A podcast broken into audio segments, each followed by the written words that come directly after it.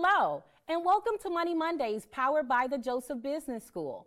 I'm your host, Jill Thompson, and today's segment is about real estate, the real estate.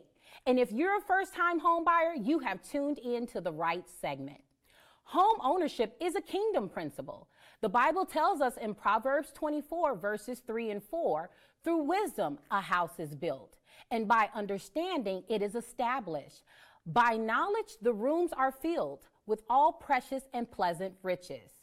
Buying a home is an exciting time in your life, and buying your first home is a big accomplishment. There are some things, however, that you must learn before taking this leap of faith in ownership. The Bible tells us that the wise seek counsel to avoid the pitfalls and snares of the enemy. We do not want you to have buyer's remorse. So we've assembled a team of experts to answer all your questions around buying your first home. Today, we're bringing to the segment Walanda Cannon, broker of Annie Real Estate, Lutalo McGee, managing broker of Annie Real Estate, Michelle Aponte Bosca, loan officer of Pearl Mortgage, and Yandi K. Morris Andrews of KMR Attorney Law Group. Without further ado, welcome everyone. Hi, Georgia. Hi. So let's start the dialogue with what's the difference between ownership and renting? There's definitely a difference between ownership and renting. So, some of the pros and cons would be those who are renters, of course, this is, you know, you might be in a lease situation. It can be a month to month, it can be a year term, it can be a two year term. Some of the advantages of renting is you might have a lower cost investment when you first, you know, kind of start. You know, you may have to put one month down or a couple months down, depending on the, the arrangement. You also won't have to be concerned about maintenance okay. or upkeep. That's usually the responsibility of the landlord or the property owner. And then you also um, have flexibility flexibility. So if you decide that you're ready to move, you know, you give maybe a 30, 60 day notice that you're ready to move and you can kind of pick your family up and then go to the next location.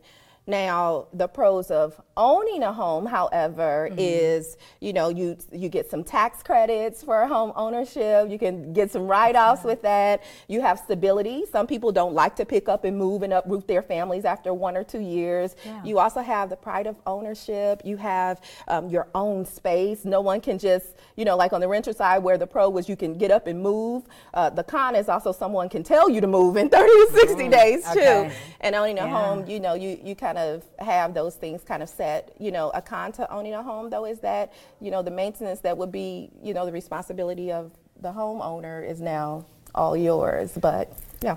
So just to add, one of the things that I think the difference between home ownership and renting is wealth building. Okay. Um, at the end of the day, wherever you live, you have to buy a building. Um, the question is, are you buying the building for yourself or are you buying it for someone else? Okay. You could pay twelve thousand dollars a a year for the mm-hmm. next five years if you're renting and you own nothing on the back end. You pay twelve thousand dollars a year and you own your own property. Theoretically, you have some equity and stake in that property, which is basically generational wealth that you're building for your family. Got it. Okay, so can someone define what does a first-time home buyer look like? What's that definition? Hmm. Yeah, I mean that's interesting, and it, and it can vary because some people, when you think about like programs out there, grant money that's out there, a first-time home buyer could be someone who's purchased before but hasn't owned in a long time. Yep. But typically, a first-time home buyer is someone who comes to us and says, "I've never done this before. I know nothing about the process. Hold my hand through the entire thing." Mm-hmm. And so they're coming to Walanda, they're coming to Lou in the very beginning, saying I just want to buy a house, help me. And mm-hmm. that's where they step in. Got it. And you talked about a time frame there. So typically for a person who maybe has not been in this particular market in a while, what does that ta- that time frame look like? So I don't know exactly, and Michelle might be able to give exact guidelines, but there are some programs that say you couldn't have owned within the last like five or seven years or so. So let's say that you bought back in the 80s or 90s then you sold your home maybe during the recession and you rented for some years and then yeah. came back and wanted to purchase again. There are some programs that could consider you a new home buyer. Got it. Okay. And then can we talk about what's required when buying your first home? What are that what does that step that checklist look like for that first time home buyer?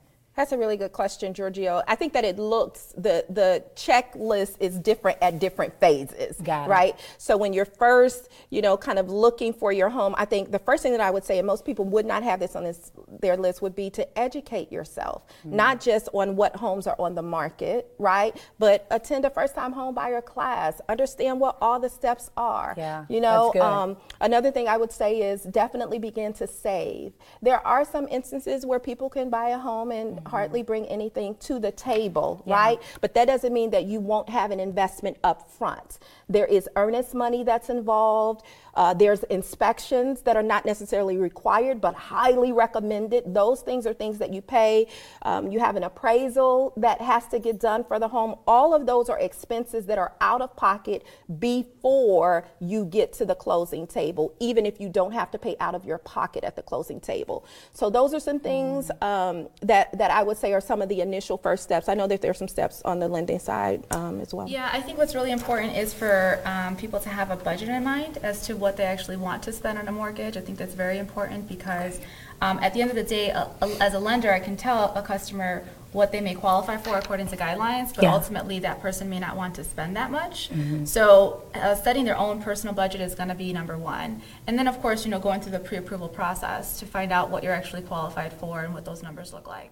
Okay. And you know, there was a something that you brought up in the midst of the conversation, Mm-hmm. earnest money. And I know it comes up quite often. People want to know if I give it, do I get it back? Mm-hmm. What are some instances where a person did not receive their earnest money back, but can someone also that's a good define what is earnest money? Yeah, so earnest money is essentially money that you're putting up at the start of the, the start of the transaction, and it's like your good faith. It's your your will to say, I am moving forward. I am serious, and you you're starting your process. You've signed your contract. The seller has accepted your contract. Now, earnest money, in theory, is always protected as long as the buyer is essentially doing right in the process. So let's say that we have a buyer, everything has gone right, we're getting ready to close, and the buyer says, I changed my mind. You would not, you, you definitely would not get your earnest money back at that point. Yeah. Because at that point, the seller has taken the property off the market for, you know, the 60 days that it's taken for you to close. Um, they've maybe lost some money during that period. They've lost other potential offers. Yeah. So in that situation, a buyer does, you know, they're going to lose their earnest money. But let's say that the buyer puts up earnest money and then they're working with Michelle to get their loan approved, and for some reason their loan just does not get approved. Then the buyer is able to cancel that contract and they do get their earnest money back because they didn't act in any malice. It just didn't work. Okay. Mm-hmm. And so another thing you brought up is you said that there are several people that are involved in the process. So we know that there's the broker, mm-hmm. which we have the two of you here who can mm-hmm. kind of guide us through that process. We know that we have the lender and then also an attorney like yourself. But are there any other people who are part of the equation to get us into that home? Absolutely. Um, when I was talking about kind of the process, there's also your inspector. Okay. Now, the inspector is, you know, they come in after you've found the house that you love, you know, you've submitted your earnest money in good faith that this is the house that you want.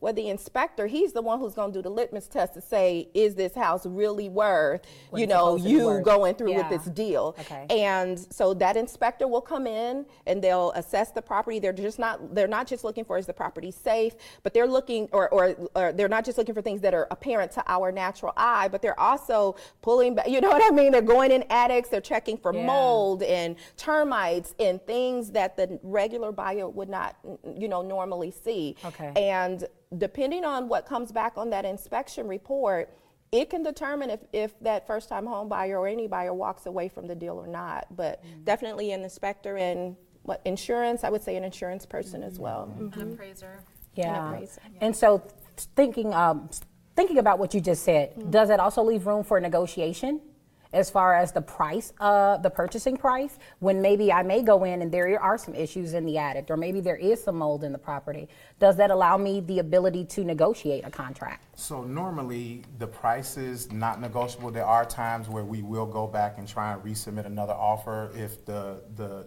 nature of what was found in inspection is, is severe enough. Okay. Uh, But typically, we're negotiating the seller to do repairs or sometimes offer repair credits to address certain things that were found during the inspection. Got it. Can either of you provide an example of maybe a client that you're working with um, who was a All of first them. time?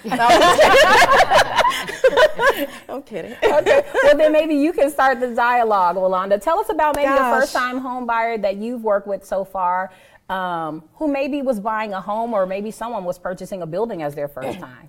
Yeah. Um, gosh, I feel like this, you know, seriously, that inspection, when you get that inspection report back, you are really with your buyer and you know, just really trying to figure out really what's going to happen. I had one deal where there was mold in the attic. Oh, wow. Right. And so it wasn't a lot of mold, Mm-hmm. but it was about, you know, a good patch of it. And so my client really, really wanted the property. Mm-hmm. We had been looking for about three months or so. And, you know, and for my client, that was a really, really big deal. And the seller did not want to budge and Wow. get that mold remediated. And we were in that space. And Yandi, I think you worked with me on this deal. We were in that space for a little bit and had to go back and forth. Ultimately, the seller ended up doing it. The mm. inspection, the inspector came back out to verify that that mold was remediated, but it almost tore that deal apart. And my client and I were going to be back pounding the pavement looking for a new house. Yeah. But that happens. It happens often. One of the interesting things with inspections, and we talk about our clients, or talk with our clients about this all the time, is that sometimes things found during an inspection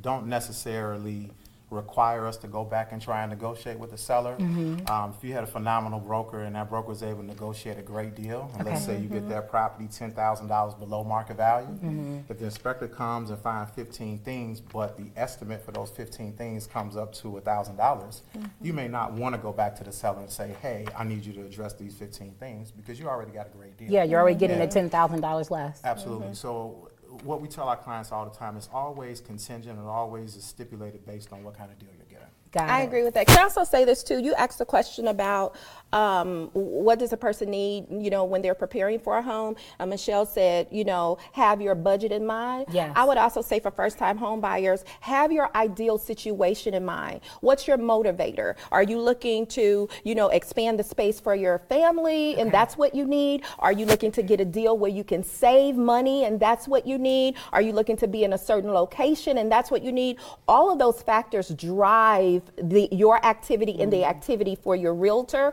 And, and I'm going to tell you, like, in, in buying a home for some people can be really, really emotional. Okay. And when you in the space are in the spaces of negotiating and trying to put a deal together, a, a good agent is going to bring you back to your vision. Yeah. You know what I mean? Well, we know this. Write the vision, make it plain, right? Yeah. A good agent will bring you back to your vision and say, okay, when we first started, here were your truths. This is why you were Mm-hmm. looking. This is what you were looking, so that they, you don't get clouded by all of this turmoil of how I'm feeling and they're trying to take Yeah. advantage of me. You know what I mean? So I would say that. And I just want to add that I think it's just it's really important to make sure you have a really good team. Yeah. So just on a personal level, I purchased a home. My husband and I purchased a home a few months ago, and Lou was our agent on that transaction. Michelle was our lender on that transaction. Congratulations. Milana was helping show houses. And so um, it was literally our dream house, and, Okay. and Lou knew that. Rolanda knew that. Everyone understood that that was our dream house. But in the inspection process, we found you know cer- certain things that popped up. Um, within a moment's notice, my team pulled together, uh, you know, an engineer to come to the house to help, an architect, you know, people to help me figure out is this house the house for us, even though it's our dream. and so, Yeah. if we had had an agent that didn't have contacts. Um, you know, all throughout the industry, I don't know what we would have done. So it's really important to make sure you have the right people on your team because every real estate agent does not have those types of resources. Yeah. Uh, to make sure that we get, you know, what we need done. I also think um, the professionals that you work with have to have a sense of ethics. Um, agent, your lender, your attorney, et cetera, because there's so many different things that come up that increase the risk for a first-time home buyer if they don't have people who are professional. Unfortunately, we do have people in our business who their primary focus is just kind of making money and not Yeah. necessarily taking care of people. That's mm-hmm. right. Um, the professional that you want to work with, you want to make sure that they have a history of taking care of people, mm-hmm. Yeah. right, as well as you know turning sales. So, Got it. Mm-hmm. And so, in addition to just thinking about a home in general, what about for those who are interested in maybe townhomes or even condos for their first property? Do you guys educate them on maybe the fees that are associated with associated with those types of things? Like, um, I believe I've heard the term HOA fees. Yeah. Yeah. Can someone explain that? Yeah. Absolutely. Um, so kind of going back to the budget, when, when I first talked to someone initially about what they're looking to spend, that housing payment is inclusive of an assessment if it is a condo or townhome. Um, the assessment is going to include various things depending on the building, and you guys Okay. may be able to add more to that. So sometimes it just covers the maintenance of the property, of the co- common areas, the insurance. Okay. Um, in other cases, it may include snow removal, um, Yeah. or there may be a The gym in the building. disposal So it kind of gym, just depends on what is inclusive of- of, in that building. Okay. But that assessment fee is gonna be part of your monthly payment. So when we're talking about what's your monthly payment, we're considering what the assessment may look Yeah. like in addition to taxes and insurance. Just to rewind a little bit, just in case first-time home buyers that are watching don't necessarily know what an HOA is or an assessment is. Basically, when you buy a condo or townhome, there's basically like a governing organization over that condo complex or that Okay. townhome complex. Yeah. And they're responsible for things like exterior maintenance, maintaining building insurance in case something happens to the structure, uh, and a number of other things depending on the, the typical, um, project for the Got most it. part. So in order to maintain that government, you kind of got to pay taxes or dues to that government, which is what your HOA is. Okay. The other thing I want to say on that too is, so you'll have your HOA um, fee that's built into, you know, kind of your overall monthly payment. But sometimes there might be special assessments that are connected to that particular homeowners association. Also, if you're in a luxurious area or even sometimes not, you'll pay for parking. You know, you'll pay uh, condos downtown. Their parking is twenty-five thousand dollars a year just for the parking Wow. space on top of what you're paying for the property. Sometimes you'll pay for storage areas as well. And so those are additional things like when you're considering a condo or a townhouse. The other thing too is the difference between um, a regular home and when you're buying a condo, or I should say getting approved for a condo or a townhome, is the health of that condo association. Just because you like it doesn't mean that your lender will approve you getting into that space. They are looking at not just that unit or you as a buyer, they are looking at are there foreclosures within that association or condo unit? Okay. They're also looking at um, are homeowners within that unit paying their HOA fees? Is the HOA responsible? Responsible do they have track records? Mm-hmm. Are they having meetings and minutes and bylaws? So there's a lot that comes into other than what you would pay. There's a lot that comes into buying a condo and a townhouse as well. And I wanted to add to that, so just so people can have some sort of idea about what HOA fees could look like. If you're buying a home in, let's say, Bronzeville or Kenwood, um, sometimes you'll see association fees as low as $150 up to maybe $300 a month, depending on what all it includes. Mm-hmm. I've looked at uh, condos and townhomes in like the Hyde Park area, for instance, and if the building is old, sometimes those mm-hmm. assessments are anywhere from $500 to $1,000 a month On top of your mortgage. on top of all of your monthly fees. Mm-hmm. If you're downtown where there's a doorman and a gym and a pool, you might be looking at twelve hundred dollars a month. So all of that varies. And Rolanda brought up a good point about special assessments. And so that essentially means that there's something that happened in the property that the that the uh, property owners have to cover. So an example of that would be that there needs to be a new roof. And so what happens is, let's say that you have a building with 10 different unit owners, and for easy math, let's say the roof is going to be $10,000. Okay. That means that on top of your regular assessments, on top of your mortgage payment, there's a $10,000 gap that has to be filled, and each owner has to contribute to that. So that might be $1,000 that each owner has to pay toward that roof. So it's essentially something that you didn't necessarily plan for. But back to Yolanda's point, associations often do try to build in for things like a roof needing to be replaced. So when you're budgeting and um, you know you have a treasurer for your HOA, hopefully they have reserves in there for kind of rainy day expenses. Yeah. expenses. Okay. Question for you. Mm-hmm. How does a first time home buyer, because they're new to this process, how do they know if they're actually getting a good deal on a particular property? Let's say I'm a first time home buyer. I know nothing about this area, but I know I want to move in it. And I know you gave an example of maybe like Bronzeville. And so let's say that there was a property over there for $400,000. And to me, I'm like, that number is outrageous. Mm-hmm. But to you, you may say, that's an excellent buy, Jill. How do we know? Where can we go and look to see this is the rate or the going high or low for this particular area? So typically, if you're working with a realtor, your realtor should be your guide in terms of figuring out what the value of that Okay. property is. Um, we are bound by law if we're given professional opinion to re- prepare reports where we basically take that subject property that you're interested in and then look at comparables that are like it. Okay. And what we use, or what the common term is, an apple-to-apple comparison. So let's say I'm looking at a single family in Beverly, three bedroom, two baths.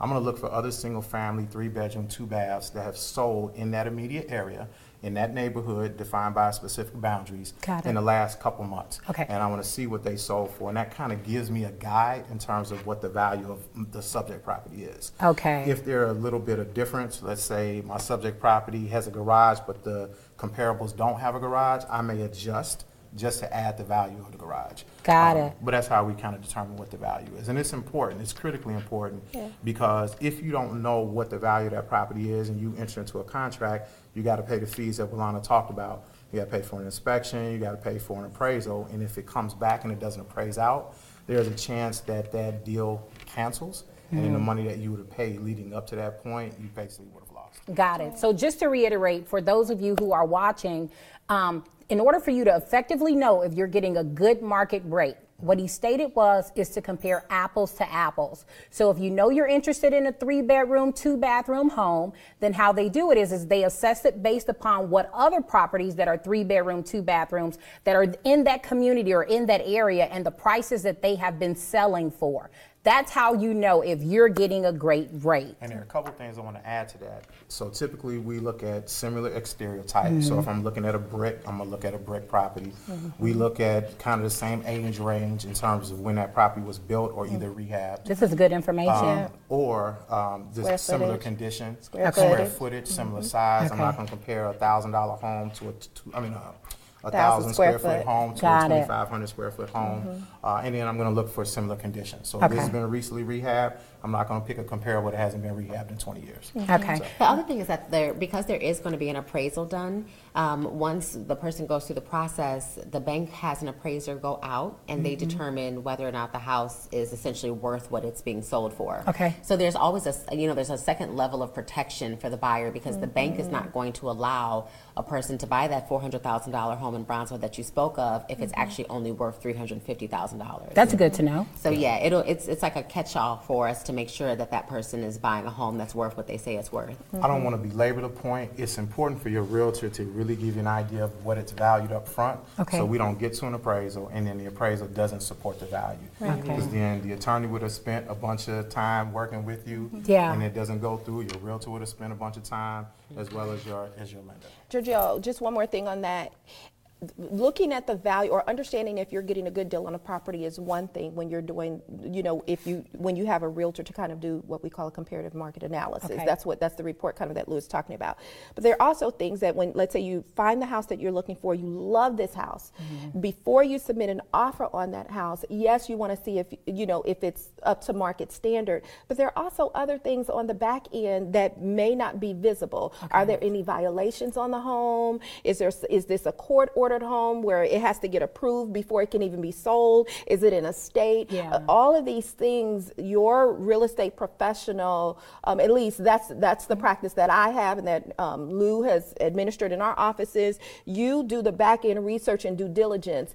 Now you can go through the deal and not do that due diligence, but it's going to hit you at some point in the process. It'll when Yandi's going through or Michelle, the lender is going through, those things will come up. And the thing is, you'll know if you sometimes violations. Um, uh, the brunt of getting those things fixed will not land on the seller. It might land on you as the buyer. So you might be getting a $20,000 Mm-hmm. deal on a property, but you might be faced with a $10,000 fine once you get into the property. Oh, okay. And you need to know that before you go into a deal. So that also factors. Okay. And you know, one thing I've noticed is we've been using the word realtor and then broker. Are they the same thing?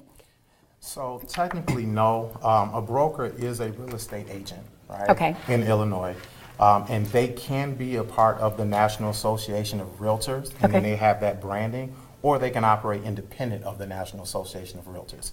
If they operate independently, they're still a licensed real estate agent or licensed real estate broker. They're just not affiliated with that interest group. for Got it. part. Okay. And then, two, just to kind of bring in our lender in on this conversation, um, typically, what would you say are some interest rates that you've seen for a first time home buyer? Well, there are a few different first-time homebuyer programs. Um, some of the first-time homebuyer programs may be for uh, down payment assistance, right? So um, they may be getting assistance from the state of Illinois, for example. And so if you're receiving some sort of assistance, the interest rate is actually going to be higher than if you're getting a standard Okay. uh, program because there's help, right? So, um, so you have to consider that interest rate and that payment if you're going to get some sort of help for the down payment. Um, other first-time buyer, buyer programs will provide an incentive with a lower interest rate. So Okay. now, maybe you're a first-time buyer um, and you're looking to put a, a minimum down payment of three percent. You can p- possibly get an interest rate uh, similar to somebody who's putting twenty percent down. Okay. So um, those are the two different first-time buyer programs, generally speaking. Um, so interest rates will vary. You know, I've seen rates, uh, right now, rates are in the mid-fours for a 30-year fixed. If you're going with a standard conventional program, um, but if you're going with down payment assistance, now you're actually at the mid-fives Okay. with down payment assistance. Michelle, can I ask you a question? Um, just for those that may be watching, what, what do you mean when you say fixed? And what is the opposite of fixed? So, um, as far as down, down payment assistance and then uh, lender programs, so fixed would be a fixed interest rate. So maybe um, usually first-time home buyers are going to go with a fixed rate. That means that your rate is never going to change. That payment's always going to remain the same. If there isn't a fixed rate, there's going to be an adjustable rate. So that may mean that your rate may be fixed for a short, a short period of time, anywhere from three years, five years, seven years, or possibly 10 years. Those are the adjustments for the adjustable year mortgage. Um, can, can I actually dive right into like? Sure, go ahead, of- yeah. Okay, so generally speaking, there's two types of, lending programs. You're either gonna get a conventional loan or you're gonna get a government loan. And, you know, what I always tell people, the biggest difference between the two loan types has to do not just with minimum down payment, um, but, or interest rates, but also there's something called, um, PMI, or also referred to as mortgage insurance. So mostly, first-time buyers are looking to do minimum down payment, right? Would you guys agree? Yeah, for sure. So if you have, you- if you're looking to do minimum down payment, you are usually gonna pay a mortgage insurance uh, premium as part of your monthly payment. And so this mortgage insurance premium is built into your monthly payment, but with a conventional loan, at some point in the future, when you've built enough equity, you can cancel this insurance, right? If you go with a, an FHA loan, which is a government loan, this insurance is not cancelable. So if you have an FHA loan, you put the minimum down payment, you um, own that home for 30 years, and you pay that mortgage for 30 years, that 30 years will always have an insurance payment. Okay. Okay, and the insurance is to protect the lender.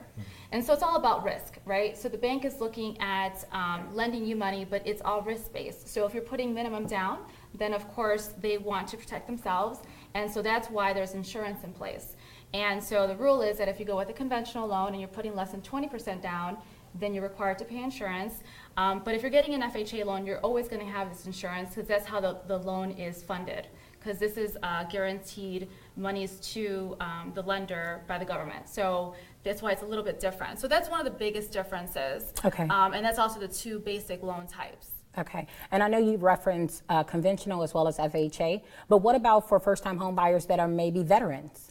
That's Is there an some- excellent program, yes. So if you are a veteran, um, there is a VA loan that's available to you. And that's actually one of the best programs that are out there because now there is no minimum down. You can actually get 100% financing. That's good. And there's no insurance. So this mortgage insurance that I just talked about, that is not related to the VA loan because this is a guaranteed loan um, backed by VA.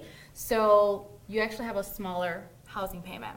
So if you're a veteran, you definitely want to make sure that you're taking advantage of your VA loan. That's good. And so question, is this a good time to buy? I think it's always a good time to buy. That's just my personal opinion. Okay. You know, now there may be a, a, um, a, a more riskier time to buy in certain areas. But I think that, like Lou said when we first started, I think you know home ownership is is just a nugget to mm-hmm. wealth generation and wealth creation, and I think that it's always you know a good time to do that. It's just finding what market works for you and your family and your budget and. And mm-hmm. I'll add that a lot of times at my closings, when I'm letting the buyer know what their monthly payment is going to be, mm-hmm. it's oftentimes less than what they were paying in rent. For rents. mhm. Um, and so ah. that's a pretty big thing for them to know that every mm-hmm. every time they make that monthly payment, they're building equity, and it's less than what they were paying to their landlord. Okay. It's not always that way, but Yeah. but a good amount of times it is. But that's a good question. I- I mean, a good point that you just brought up. I have a question because I've had people often ask about um, okay, if I get a, a home, then ultimately my mortgage is usually less than my rent. But we also know that there are a lot of things that homeowners become responsible for that they're paying for that you're that maybe you weren't responsible for when you were renting. And I believe you talked about that earlier Yeah. earlier in the dialogue. So can we talk about because what we really want to do is give a realistic perspective to that first time home buyer where they're really not just jumping out there like, oh, okay, well I can outdo or outpace what I'm paying for rent right now and dive directly into home ownership and let them know what are some things they need to begin thinking about as far as fees to get to that bottom line number of what they'll be paying. So I have a real life situation of something that just happened. Mm-hmm. Um, you know, a lot of us experienced the polar vortex here in Chicago Yes. recently, and I had a pipe burst, and so water was down in my basement, and oh my God, you know, we had to deal with that. So that's a real life expense. We had to file an insurance claim. There was a twenty five hundred dollar deductible, and so that is a real life experience and a real life. Um, expense that we had to take on. So we could not call a landlord in that situation. Um, I wouldn't trade it for the world though, because yes, that, that did happen. But when whenever we decide that we want to sell our home, we will owe whatever we owe back to the bank. And let's say again for easy math, let's say our home is we sell it for two hundred thousand, we owe the bank a hundred thousand, we walk away with a hundred thousand. I mean, aside from the fact that we do have to pay our closing costs. So for me, it's a good trade off. It's something that I understand we have to deal with as it just relates to being a homeowner. Um, and you know, we, we deal with it and you move on. So there are those pros and cons that Walanda spoke about. Um, but I, I mean, wholeheartedly believe that it's it's so much more benefit to own your home, um, you know, than to not. But I also think it's, oh, I'm sorry. No, no, no. I also think it's um, very important to make intelligent decisions when buying a home. Um, one of the kind, one of the things that I talk to a lot of first-time home buyers about is not necessarily buying a Cadillac when it's better to buy a Camry. Okay. Because when you're a homeowner, it does. When things come up, it falls back on you. And if you stretch your budget all the way to the max, when those things come up, then you're going to be in a position where you may not be able to handle it. Um, it's it's a it's critically important. Um, lenders will, and Michelle talked about this earlier. They'll tell you what you can purchase, but sometimes what you can purchase is not what you should. Yeah. The, That's it. the Oh, other thing, I- can I say one more thing? Yeah. This is also really important, again, back to the inspection. Mm-hmm. So if you're going through your, ins- uh, in your inspection, you're, that probably takes two to four hours just to mm-hmm. kind of go and you're walking through your home, you're walking with the inspector. But look at things. What's, what's the age of the roof? Your realtor should know that or should be getting that information from you mm-hmm. because that's an expense. Are the windows newer? That's an expense. What about is the, is the porch newer? If you live in the city of Chicago, porches have to be to a certain code. That's an expense. Um, also, your furnace. How old is it? When will it need to be replaced? Your water heater. What's the age of it? So when you're walking through, even if you decide not to negotiate, you got a really good deal on the home. You're going to close on the home. That's great. If you've walked through that inspection and you have that inspection report, remember the age of those particular um, utilities because they're going to be coming at some point, and that's going to be the expense of that first-time home buyer. So that's a place where you can begin to save Yeah. and think about what your expenses may be and when they'll hit. Okay, and you know, it brings me to another point, um, just the two, the dialogue between the two of you, um, and it brings up this question about. Well, we know that life sometimes happens. And what I mean by that is sometimes people may lose their jobs, some people may fall ill. And what do they do at that point in time? It's like, I'm not a renter anymore. This is my home, and maybe I don't have employment at the moment. What's available to them? Well, that's why, well, first, I said it's very important to kind of buy under your budget because you always have to have emergency funds when things come up. Real life is real life. Okay. Um, and there are some programs out here that will help someone who's lost their job and they cannot currently pay their mortgage. Um, but the reality is, when it all boils down to it, it's going to fall back on you and what your savings look like. Okay. So it's important not to stretch. And I say this over and over and over again. Some of my clients listen, some of them don't. And I, I always pray that they're not coming back to me next year saying, hey, Lou, can you sell my property that I just sold yeah. to it? It's just important to operate frugally um, and financially wise. Yeah. Okay. And I'll add that in your mortgage, there's actually a clause that talks about an acceleration. So in the event that you stop making your mortgage payments, let's say you're three, four, five months, you know, in default, the bank can accelerate your loan and say, okay, it's all due immediately because you're not making your payments. But if you communicate to the bank and you say, I've lost my job, I, you know, I'm on short-term disability or whatever the case may be, the bank doesn't want to place a lien on your property. They don't want to take the property from you. They want to work with you.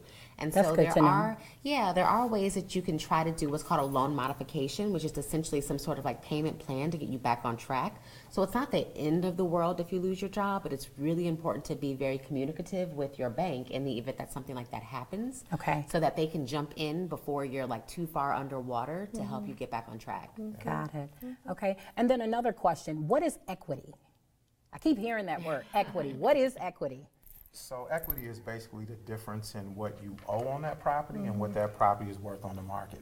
Okay. So if you go to a realtor and you say, hey, how much is my property worth? And we do the comparative market analysis and it's worth two hundred thousand, but you only owe one fifty, then theoretically you have about fifty thousand dollars in equity in that property. And equity means that that's your money in Absolutely. theory. In theory. In theory. If, if you sell your property and you and then lose, um, example, you have fifty thousand dollars after you've paid your closing costs. That's what you profit. That's what you walk away And with. your realtor fees. and your realtor fees. and your Okay. attorney And fees. your attorney Um, but after you've paid, you know, after you've Okay. paid everything, that's what you essentially walk away with. Okay. And then, two, let's talk about taxes, right? So we know that ultimately there are taxes that we have to pay in addition to our mortgage. What if I feel like my taxes are a bit too high? What can I do?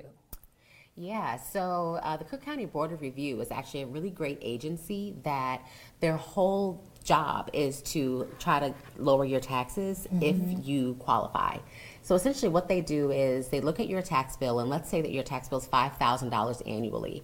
You can file a complaint with the Cook County uh, Board of Review. You can do it online, and you essentially say, I want to appeal my taxes.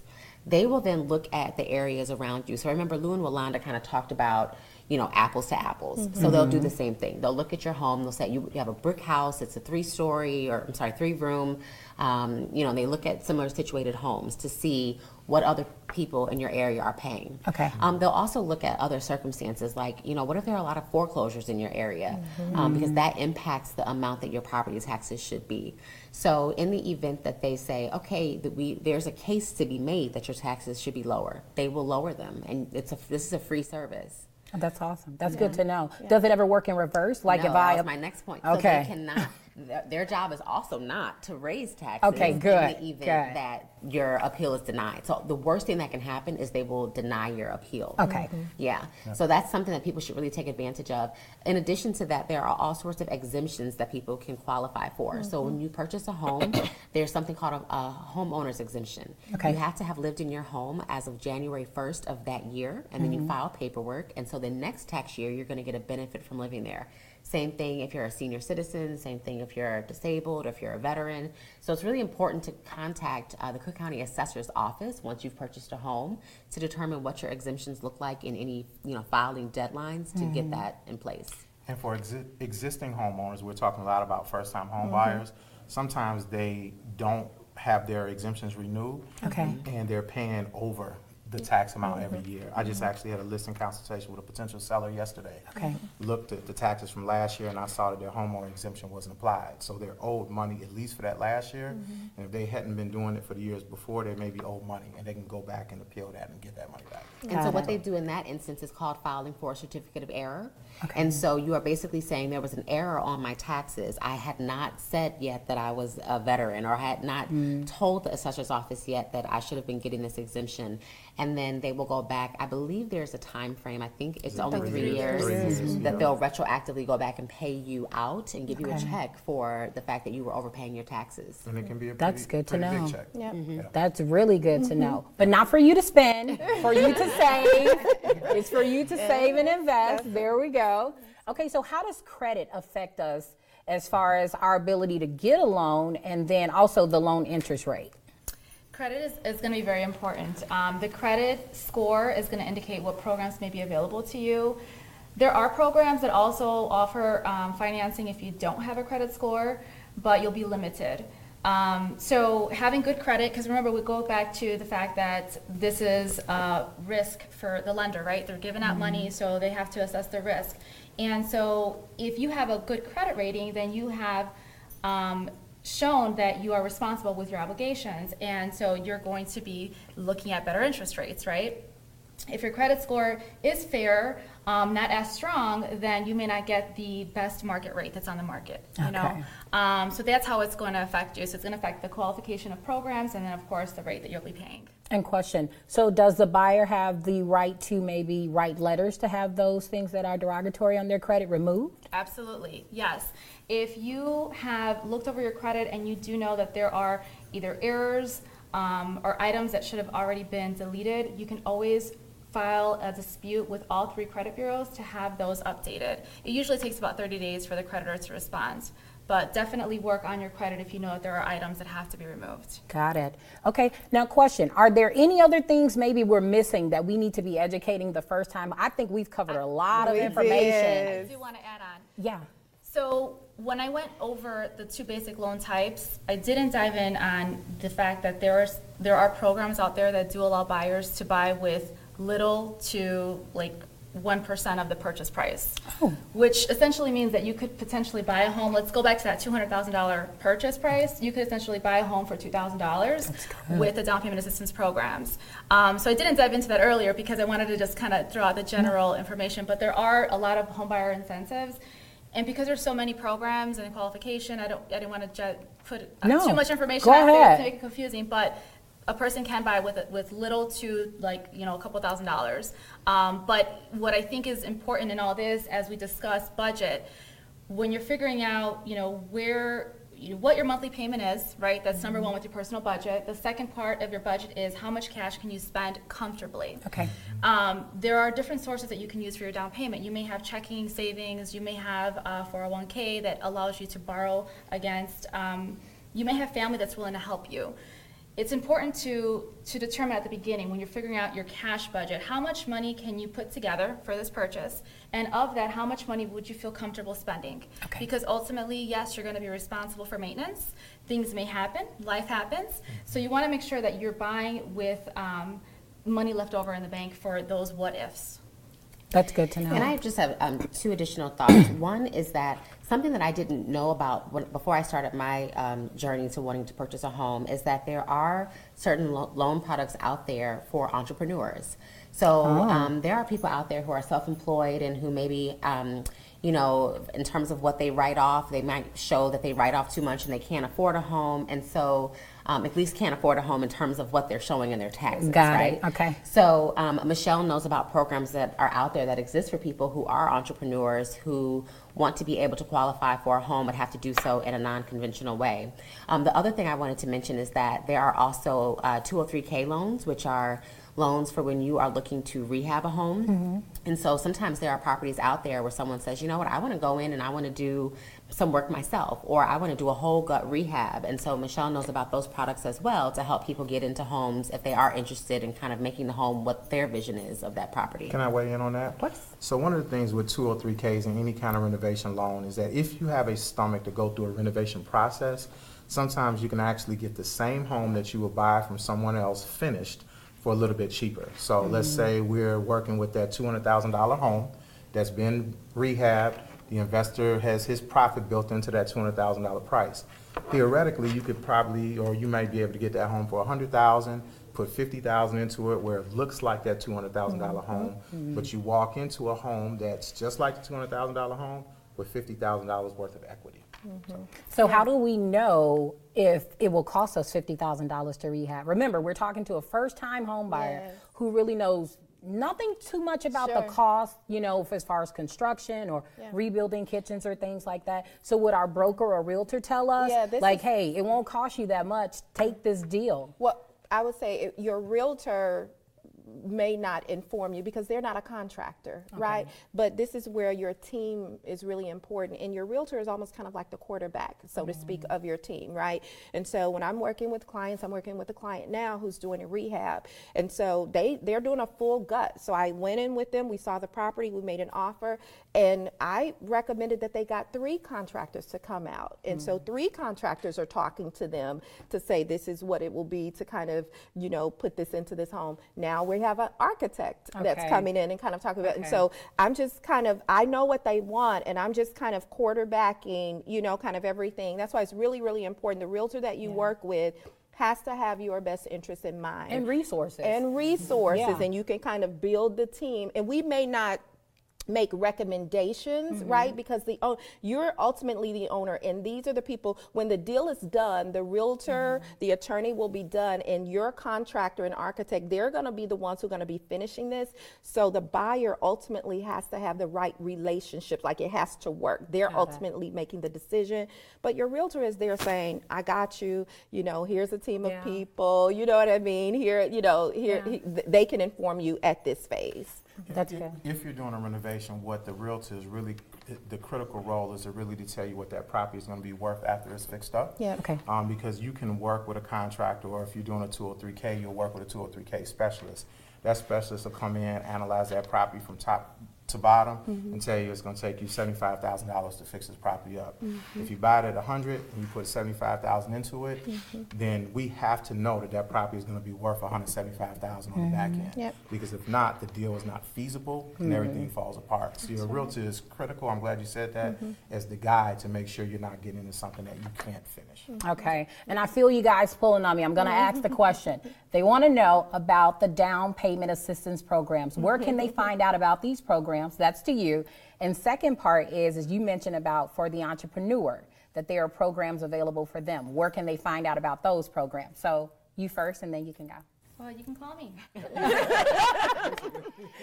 simply put right her answer is call michelle there you go Yeah, the most popular program, I will say, is uh, the Illinois Housing Development Authority, um, ihda.org. It'll have information on there about different programs, but that's one of many. I mean, we offer, I think, about eight different, uh, actually, nine different down payment assistance programs. That's So good. They're really, I mean, there's too many to kind of share today, but I'm happy to go over all those different options and see what's best for you. That's good information to know. Okay, can someone explain what happened in 2008 with the real estate bubble?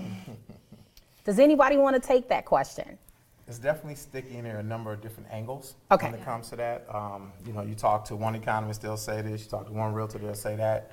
Um, I think what what in essence happened is that a lot of properties that people bought were not worth what they thought they were. Um, and there's a number of reasons why that happened. Okay. Um, and, and at the end of the day, those properties, a lot of them went into distress situations. Those pe- people couldn't pay the mortgage on them, and they couldn't sell them to get their, their money back, and it caused a crash in the housing market. Okay.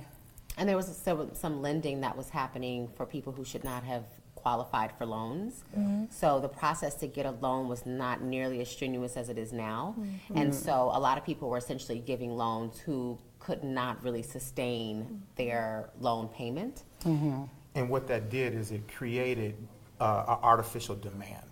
So if you got a bunch of people chasing properties because they can get loans easy without, Yeah. without this oversight, Yeah. back at close and they're, they would say the i'm not values of the property go up Yeah. artificially. And Okay. at some point, the bubble burst. Okay. So- Okay. That's good information to know. So, is there anything additional that we may have missed in this first time home buyer segment that we need to make sure that we cover in this moment that you feel will be an essential piece? I just want to repeat, make sure you go, and Walanda said this earlier, make sure you go to a first-time home buyer workshop and learn the process before getting into the process. Okay. It's I will also say that um, I, I've worked with clients and they would say, I'm not making enough money, or I have this kind of going on with my credit. And I would say, locate yourself. When I say mm-hmm. locate yourself, talk to a realtor, talk to a lender. There's so many clients that I have that I've worked with who are now in homes who said that they were not ready. And I got them connected with a lender, with Michelle, and they were like, oh, wow, I can buy a home. And their salary was, Yeah. you know, they were like, I didn't think I can buy a home at this salary. And they are homeowners, not just homeowners. Some of them have bought multi-unit properties, and so now they're collecting rents. And so I would just say, especially for the first-time home buyer, sometimes there's a fear that mm-hmm. I'm not ready, I don't make enough, I can't live where I want to live, or whatever. But like Lou said, we all have to live somewhere, Yeah. right? You can rent, you can buy, and you know, I would just say, locate yourself, talk to a realtor, talk to a lender, and take the step. And let's go ahead and get the ball rolling, guys. So I'm excited for all of you first time home buyers who are tuning into this segment. I want to thank you all for coming today on our show. welcome. Thank you, Jill. For more information, Actually, let's let's slow down. How can people contact each of you? this is important. Absolutely. So I am Yandi Morris of Knight Morris and Reddick Law Group. I can be contacted uh, via email at ymorris at kmrlawgroup.com, uh, or you can go to kmrlawgroup.com just in general to check out our website.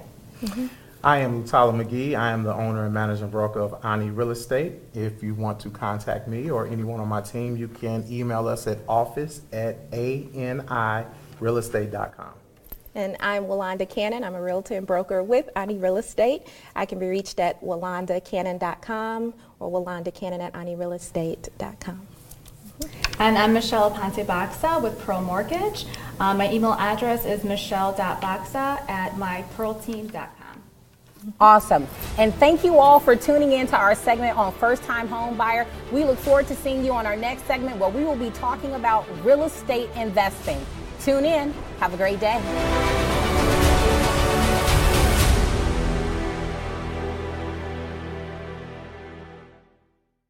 We want to hear from you. Submit your questions in advance to Money Mondays at jbs.edu for our next podcast, where we'll be discussing real estate investing. For those of you who would like more information about the first time home buyer program or even workshops that we offer here at the Joseph Business School, be sure to tune in and check out our website at www.jbs.edu. There is a workshop that will be available and coming soon, April the 23rd this year from 6:15 to 9:15 p.m. For more information, check out our website don't forget to join us every first and third Monday of the month for a new money topic around money management and wealth creation. Subscribe to the JBS YouTube channel. And as always, I'm your host, Jill Thompson, and I look forward to seeing you prosper.